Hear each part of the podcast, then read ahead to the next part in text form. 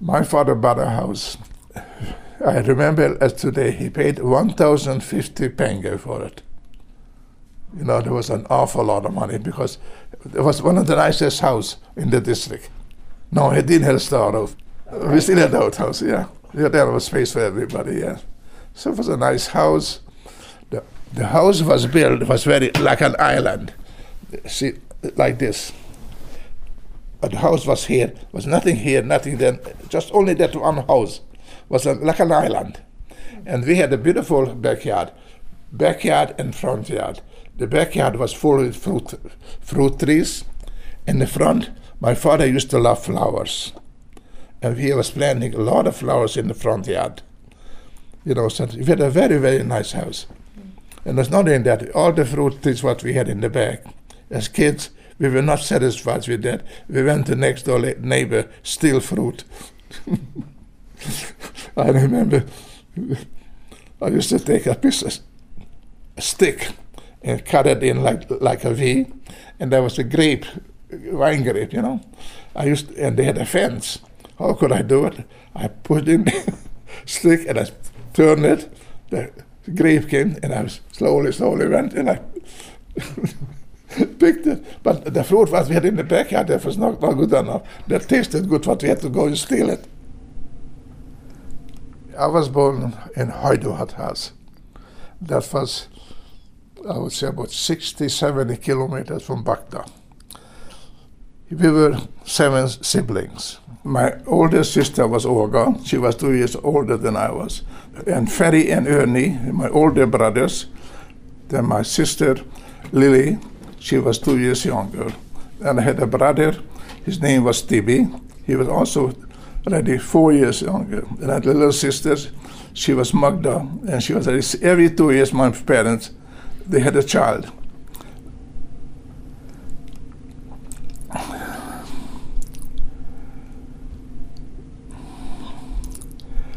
Then came in the Jewish laws, they started taking us away from, from Bakta.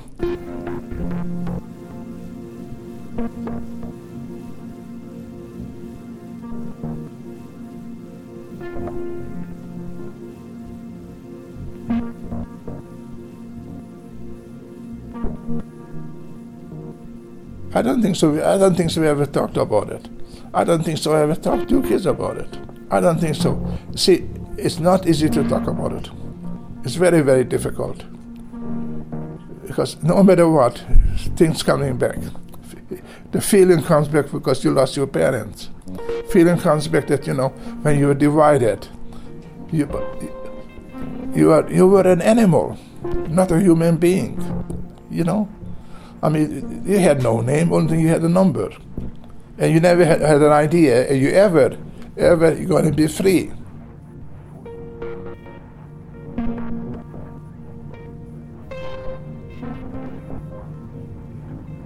My grandfather was born in northeastern Hungary in 1928 in a small town called Hajdúhadház.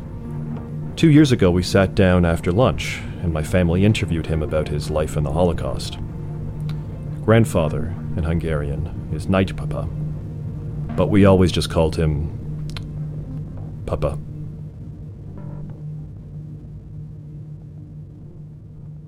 My father had a business and he made a very, very good living. We were seven of us, seven, seven siblings plus the parents.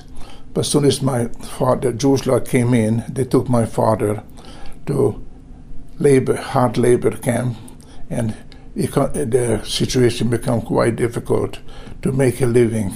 We were not allowed to go to stores. We were not allowed to buy food. We were not allowed to do anything. We were always very strict. Any other thing we had to do, being a Jew, it was dangerous to go out or do anything. They took, I don't know where they took him. I think they went to Ukraine or he was there for about six months or so that he came home and if he was home, then he started doing the business a little bit more. But he couldn't get permit to go to the wholesaler to get the supply because being a Jew, so a Gentile person opened up the business the same as my father. So this his business went right down, and it was very difficult, difficult to support a family of nine. And situation becomes very, very bad because we couldn't walk on the street. We were afraid to walk on the street because all the Gentile boys, they knew where we were going to the Jewish Hebrew school, and they were waiting for us at night time because we went to Hebrew school after the public school. We went to the Hebrew school and they finished at 7 o'clock at night and they were waiting for us on the corner. They tried to beat us up all the time. It was quite dangerous, a very, very bad situation in, in, in a small village for the, to being a Jew. They started taking us away from, from Bakta to the ghetto. They came, the Germans came into the village. They got all the Jewish people. My father was wounded in the First World War. He was in the Hungarian army, also in the German army. He was decorated with a German Iron Cross. That's one of the highest and a Jew could get, being decorated. And when SS came into the village, to our home, and my father showed him the Iron Cross, and they told my father that he exceptional, he has to stay in back home, they should not deport us. But the Hungarian policemen, they said, we don't want to have any Jew at all in the village. This way we were deported also with the rest of the Jews. So we came in from Bakta with the little wagons. They had to take a few small things, whatever we could just get together. They told us we can only get a few small items to go to the. We didn't know where we were going to go. So they took us to Kisvarda. Uh, in the, while we were in the ghetto, we had no food, hardly any food left over because we couldn't take enough food with us, and they didn't give us any food, hardly any food. And being a age of 16, they, they were choosing me to be a policeman to guard the ghetto, had to stay outside of the ghetto, around the ghetto. They gave me a, a broomstick, that was my weapon, to be careful nobody should escape and I, I had to stay in, on the corner during the night from six o'clock at night to midnight to, to be a policeman. And every time when I was standing in the corner, the Hungarian police came around, and sometimes we fall asleep because we were kids. You know, we couldn't stand, uh, stay awake all this time. So all the time they used to beat us up. And from the ghetto, they got us all together. They put us in a train about 100 and 150 people in a small cattle train. And we were together like, like sardines. We couldn't move. And again, there was no food. And they took us from Kisvarda and to Auschwitz.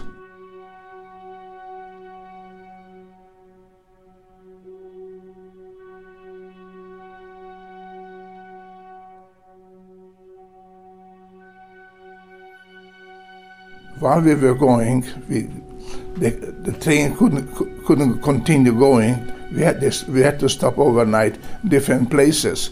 In the meantime, they didn't give us any food, didn't give us any water, didn't give us anything. Unfortunately, quite a few of us, I mean the elderly people, didn't make it while we were sitting in, in the train. So what they had to do, they had to get all those people to, who died, they put them on top of each other. Uh, naturally, we were between them all the dead people. And this we were going, uh, took us about three or four days in the cattle wagon to get to Auschwitz. When we arrived in Auschwitz, I was together with my siblings, five siblings plus my parents. My older sister, she was two years older than I was. She was 18. I was 16 by that time. And when we arrived at Auschwitz, so there was an SS called, he was called Mandela. I'm sorry, not Mandela. Mengele. Mengele. yeah, and uh, he was the one who was separating us, which way some people go to working, but we didn't know what, what does it mean, which way we're going to go. So he was asking me, how old are you? And I have no idea up till today. I'm thinking many, many times, why did I say I was 18 years of age? Because I was only 16. If I would have said I was 16, probably I wouldn't be here today. So, unfortunately, I lost my sisters, my mother. They put him in a different section, and I was with my father. We went on the same same section. My little brother, all of them, they went with my older sister because my older sister was holding the hand of my little brother and my little sister. I had also a younger sister. So they all went, unfortunately, on the other side, but we had no idea. They told us we're just going to go there and we're going to reunite at certain, certain places, certain time. We were there about uh, maybe a couple of thousand people in one big barrack. We could not lay down. We were sitting like this, and the next one had to just sit in next like this. And that's the way we were sleeping all day, all night. And actually, there was no food. First five days, we didn't get any food at all. And after that, started giving us some food. That was food that the pigs would get better food, but we had little water and a little skin from a potato. That was the meal. So natural, everybody was starving from hunger.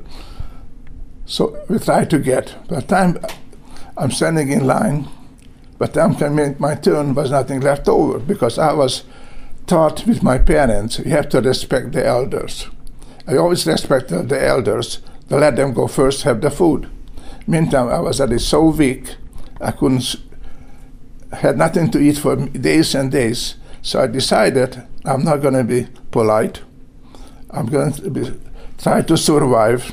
So I went twice, even three times before the elders went once. So one day they're coming to anybody who wants to volunteer to go to hard labor somewhere. We want to go get away, no matter where to go.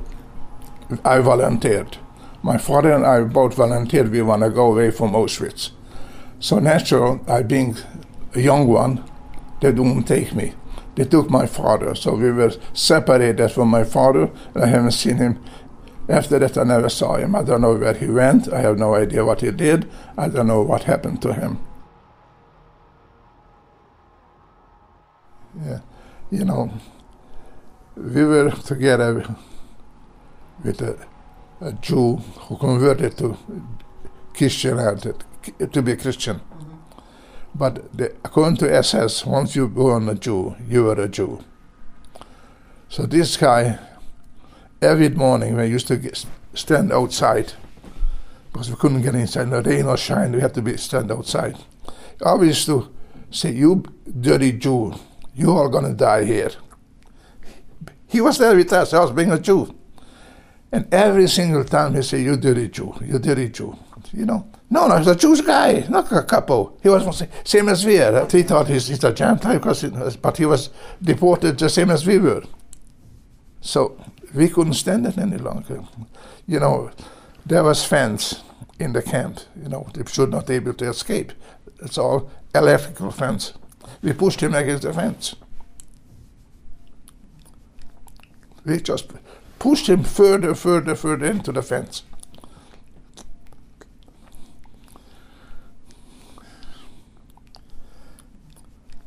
And he died.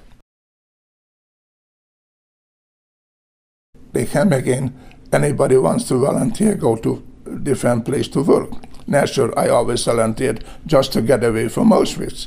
Fortunately, they took me to Dachau.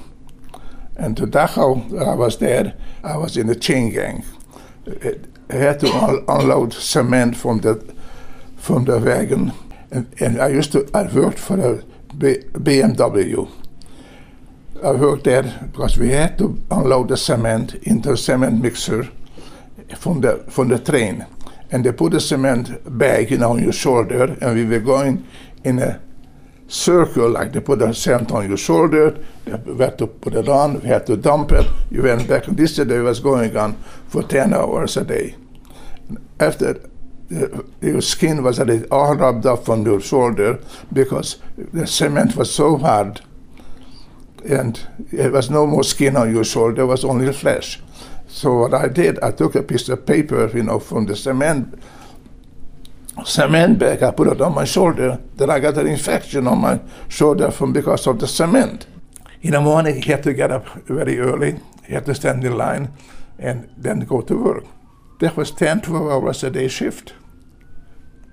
You know, can you imagine to work 12 hours a day unloading cement on your shoulders? While I was in Dachau, we were not very clean. We were full with lice all the time, natural. Once a week, when they come to check it, if you're full with lice, they have to go to a place disinfected. And when you go there, they undress you, all naked. You go t- take a shower, they take your clothes away, and they put some chemicals on your body. It burns like hell, and you they don't I don't have a towel. You're all wet. All what we do during the night, we all got together in like a big group. We kept ourselves warm, and this was going on quite a few times. But I was crying like a baby the next day. I remember I was one day they called me. They called my number, so I had to go. To, to this bed. Next day, calling my number again. So my God, somebody must have given my number because they wouldn't call me twice in the same in a row. I had to go to twice the same thing. You know, it was cold like anything. You know, freezing, wet body, and this chemical burned like anything else. So we got our clothes back in the morning. So where we slept, we slept in in the barracks. It was just. A, a bunk with no no mattress, no straw, nothing, just on top of, the, of wood. And, and, that's how we slept. We took the jacket, that was our pillow. There was no blanket or anything like that, nothing. That's the way we slept. They had to they put me into somewhere else. Somewhere else had to go ahead to work. They put me in into BMW, still in the same factory. So the Germans, what they did, they were building airplanes in this place. But the Americans and the English, they came to bomb the place all the time, and it was not secure enough, not enough cement on top of the building. The bomb shouldn't go through. So we had to pour cement on the top of the building all the time. The Russians, the English, and the Americans, they used to come and bomb Munich. We knew exactly who's coming is the certain time the English came, certain time the Americans, and we were the happiest people when they come to bomb. We didn't have to go to work.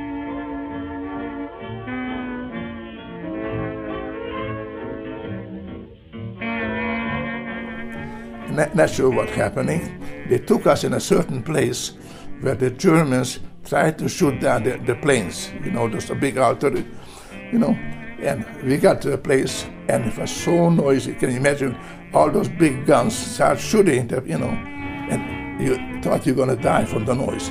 I had a friend of mine, he was deaf. He was he never heard anything in his life. So can you imagine when first time in his life he heard some noise. He said to me, the way was, Bill, Bill, what's happening? He couldn't understand what's, ha- what's happening. But naturally I couldn't explain to him because he didn't didn't hear me.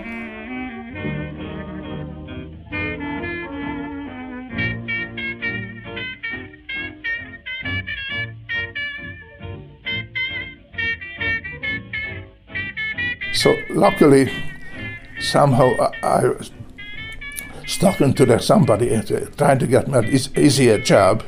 So they went to work in a warehouse. In this warehouse, I was very, very fortunate there was nobody was allowed to get into this warehouse. Myself, my cousin, and a Polish guy, Sonny. We were three of us. We were able to get into this warehouse. So this warehouse was something like that. The Germans they used to take anything ever they could get hold on to it from Hungary, from all those countries where they were occupied. They used to bring into this warehouse, and I had to go ahead and sort everything put in different places. One day I was bringing something from Holland, and I found, you know, those big, big stones, but they have like, you know, sharpened the knives, you know, this, and I thought that was a stone. Somehow I realized that it wasn't a stone, that was cheese. big piece of cheese, you know, those big, big cheese. And can you imagine not having food?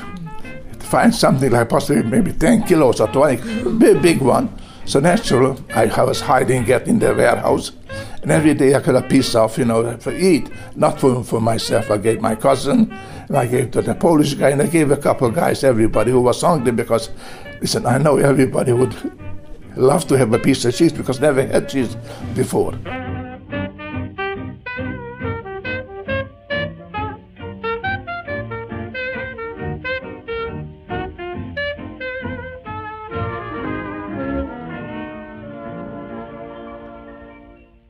I was the one, being like youngest one. I had to go every single day get the food for the SS while the, where we are working for lunch. I had I built a little wagon, and I put the can inside, and I went into the kitchen in a little, little town about 10, 5 or 10 kilometers away. We had to walk. And I was going with an SS, and SS was following behind me with a gun holding in his head, uh, and I had to go front of head, and he was following me with a gun. So I bring in the food for the SS, and I was keeping it for the SS for the 12 o'clock came. I should give them the food. So I, when I used to bring in the food, and always the little container, there was always meat on the top of it of the container me, stupid enough, I stole half of them. I took it away from them. And naturally, I was dividing between my friends. And once the SS was complaining to the kitchen, and happened to be, I knew the guy, who the kitchen where he was work, where he was working. So they complained to him, how come they are not getting enough meat? So the, this guy, the, I would call a friend of mine, in the kitchen, he said to me, Bill, Tell me one thing. Tell the truth. What are you doing? Are you doing something with the meat? Because the assessors are complaining they're not getting enough. And I know I'm sending enough for them, but they're not getting enough. So naturally, I'm not going to tell him what I did. So from that on, I made sure I just took a small piece for myself and nobody else. And that would have been the end of me if, if ever would catch me. But I had no choice. This way is no good, and that way is no good. But I was never afraid. I did it so natural already every single day that I had to do something. But again, I'm not afraid. We were in Dachau, and natural food uh, later on got scarce, We're not money, food. So Sunday, because we didn't go to work, so they told us we had to go to the field and pick out the potatoes, the carrots, anything was left, the farmers left on the field, we should try to take it out. But they wouldn't give us a shovel or any tool. We had to dig it out by hand. Naturally, everything was frozen. It was very difficult. Even today, when it gets cold a little bit, my f- fingertips, they were frozen. I still have pain all the time when it gets cold. I have pain. I, I don't know many times, like Debbie noticed that I, when I go in my car, I had the heat on. I had to put my hand to the heater because I have so much pain. It's very, very painful. so again, being in the camp eh, in Dachau, we had to go to work. One day was Yom Kippur, and they get we, everyone we had to go to a big place. They were counting us how many where you're going to go to work. The SS announced that today is Yom Kippur. He said in Hebrew, "You're going to go to work, but you're not going to, you're not going to get food." So we're working. We have no food. Then comes a time when the Americans are getting close to Germany. So we knew already that some problem goes on because we always hearing about the more bombing, less bombing. We knew exactly that they must become to end of the war. So we were in Dachau. They put us into the wagon again. They, because the, we were the city didn't want to have anybody, prisoners left over in that village. They told us, they put us in the wagon, they're, they're going to take us somewhere into Mittenwald. They're going to kill all of us. So we were in a train for a couple of days, and we got into a place, and they put us on, on a big, big empty field. On one side was a big mountain and a river, and, and we, they put us right there, and and it was snowing very, very hard. Naturally, we have no clothes, just a very small, light clothes, and it was freezing. We were laying on the ground, it was snowing, and we heard all the time the SS was shooting at us. And I don't know how many people got killed. I don't know how many people survived because it was at night time during the night. So my cousin, myself, and this Polish guy, so we decided what we're going to do. If we're going to stay here, we're going to die. What we should do? Try to escape. The SSS guarding us in front of us. So what should we do? Try to escape. Try to do something. We couldn't decide what we're going to do.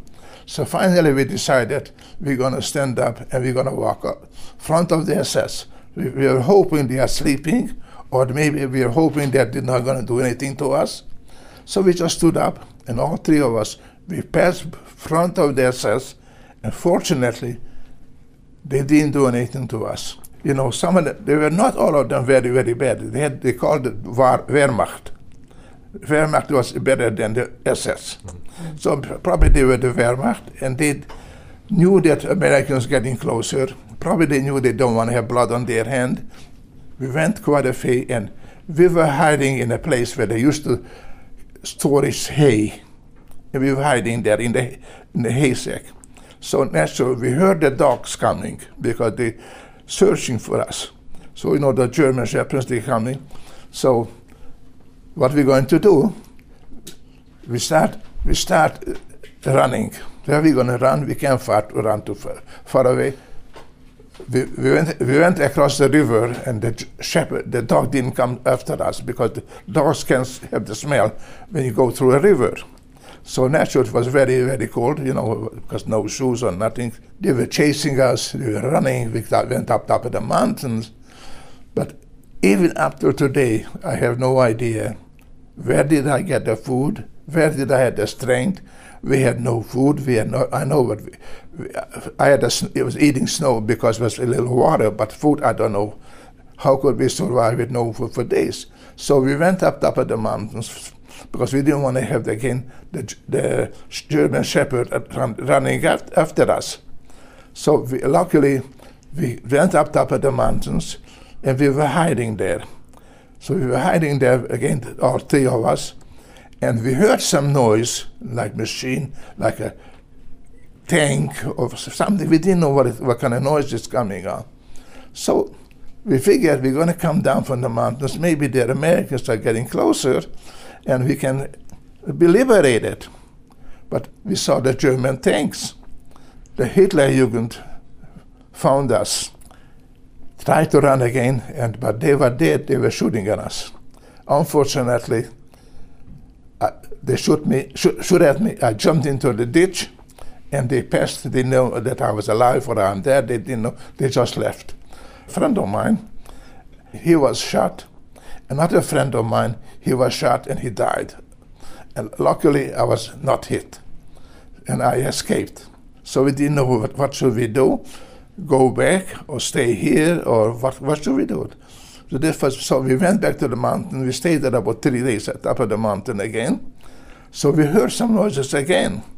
This time we came down, you know, from the mountain again, and already we saw it. I never forget that. I saw a color people and when I saw the colored people, I knew right away he's not, not, a, not a German, he must be American. So naturally, all of us, we just came down from the mountain, mountains. I was very, very fortunate in that. So when I saw the uh, Americans coming in, we came down. Hello, you know, the talk doesn't give us food. I mean, we couldn't speak the, at all. We were talking Hungarian or German. And natural, we were liberated. That was in 1945, uh, May the 5th. I was not skinny because I was stealing the food and I, I had more food than anybody else. Because what I did, without knowing them, I, I was not skinny. You know, beginning when I was in Auschwitz, I lost an awful lot of weight. When I, when I got to Dachau, I was fortunate I was not skinny. I had my strength and I could work. But we were liberated, and we were in an American, I'm sorry, German um, camp where the uh, military used to live. You know, they escaped, so we, uh, we went in there. So one day, while we are there, an American officer comes, and he was happened to be a Jewish guy. He was a high-ranking officer, and he got into the ditch. Somehow his jeep went into the ditch. We went over there and we picked it up, the jeep, and we took it on, on the side. And I started talking to him in Yiddish, because he asked me if I'm Jewish. Yes. So I was stupid enough. I had a prison uniform. He gave me his own uniform. I had an American uniform, but he took the ranks off from the shoulder. Mm-hmm. I had his, his uniform. He told me that he's, he has to go to a certain place. In a couple of days, he's coming back, and he wants me to go with him to the United States. But when I heard this hit, I was so happy. But meantime, I heard somebody came from Hungary looking for the parents. So I, was talking to this guy. I said, "Are you looking for somebody?" I said, "Yes, I'm looking for somebody. He's looking for his parents." You know, he said, "You know what? What's your name?" I told him my name. So I said, "Are you?" I told him my name is Bela Levy. So he said, "Are you any relationship to Freddie Levy?" I said, yeah, "He's my brother." Oh, he's back home. I didn't know he survived. So I was stupid enough not to wait three days for this American officer to come just to get his name or get his number, whatever it is, to wait for him, that at least I would be able to get him in touch with him, whatever. I was so anxious. I just left the camp. I went uh, going back to Hungary. But how can you go back to Hungary? You have no money, you have no food, you have nothing. So a few of us always got together, the prisoners. Everybody was going to Czechoslovakia, somebody was going to Hungary, somebody was going to Poland. We're just going. Where are we going? We don't know where are we going. We went to the place they call that, even today I remember the name, Česká Budějovice, a Czech town. And I was there, and we were not allowed to speak Hungarian, we were not allowed to speak German, because they were very, very much against the Hungarians or the Germans. So I, I went back to Hungary. I went back to Hungary and I found out my bro- brother is alive. So, uh, so while I was in the train, I met somebody from Bakta, a Gentile guy. So he said to me, You know, Ferry is back home. I said, I know, but Ernie is back home too.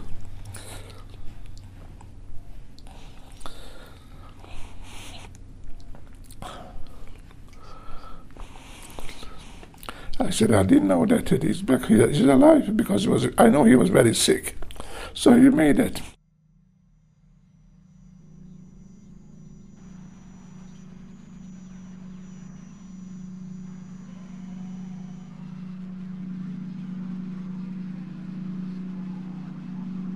So we got together, went to Bakta. So, and I stayed in Bakta for about four or five months after that. And I decided I don't want to stay in Hungary.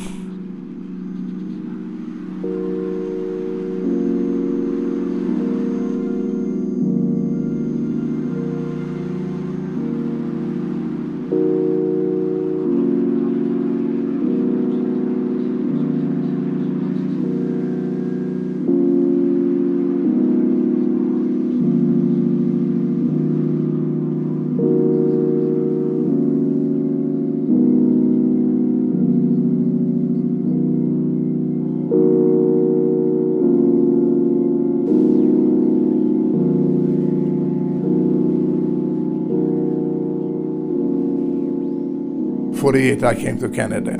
I registered myself anywhere I want to. I can go, no matter where, in any part of North America or ever is a place to go, not to get away from Europe, because I didn't want to stay there.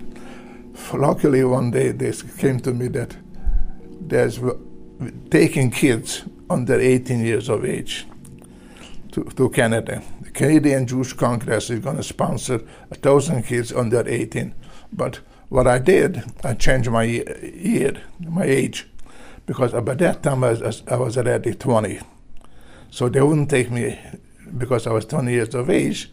So I changed my age to 18. Uh, on my paper, when I came to Canada, I was 18 years old. On the paper, actually, I was 20. They told us in Germany, you know, I mean, when we were there, when we're going to come to Canada, because kids, they're going to adopt us. Natural, nothing happened to us to adopt.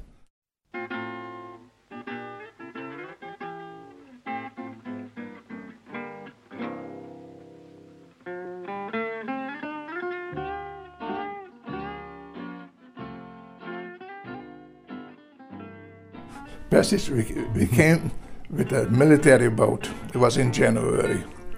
And it was, the weather was so bad, even the sailors, they were sick.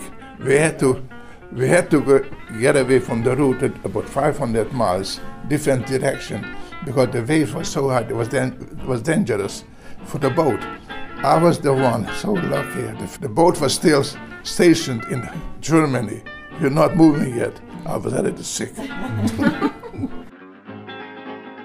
we arrived in, uh, in Halifax, January 48, in, in uh, Eh, third, uh, eh, January 13th. On January 13th, was arrived in eh, Halifax. We were so lucky we arrived in Pier 21. Everybody welcomed us at the Jewish community. So everybody came and gave us a Coca-Cola. I thought I'm drinking poison. That was the first time in the last time I had Coke.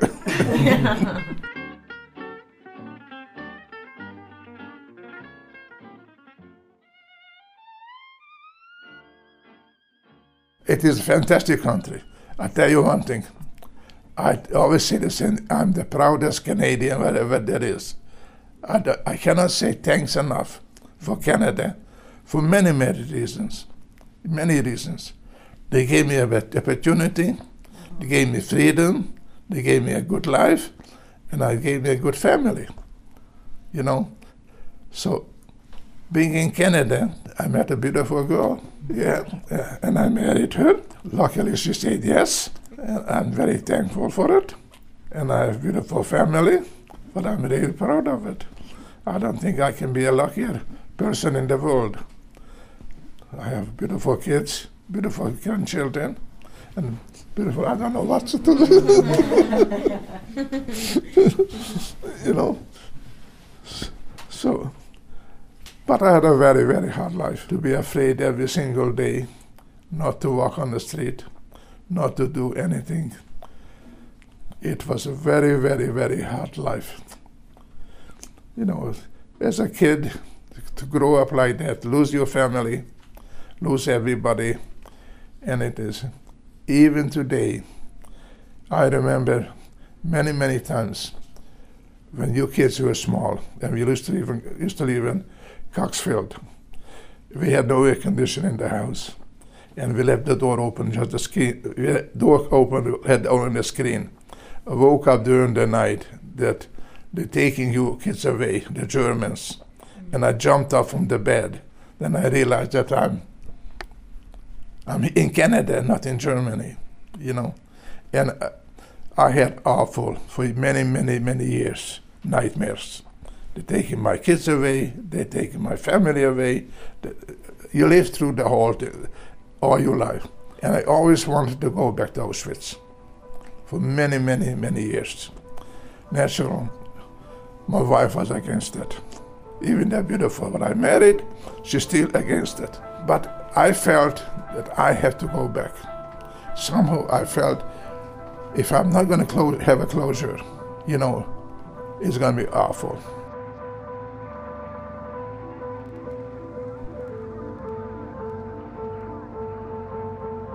I went back to with Auschwitz. I went to the crematorium where my parents were murdered. I said the Kaddish, and I felt that a big stone fell off of my heart. Since then, I have no nightmares.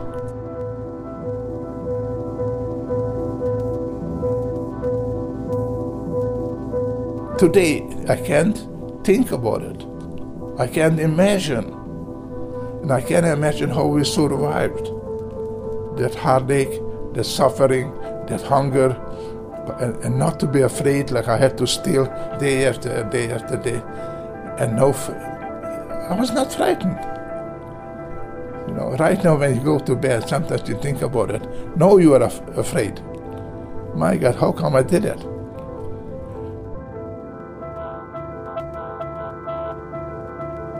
Today, I hate to throw away a piece of bread. I don't mind to throw away a piece of cake. I don't mind throw out meat. But to throw away a piece of bread, it hurts me. I don't know what else to tell you there, but that's the only thing I can say. I'm happy. I'm here. I had a very good lunch.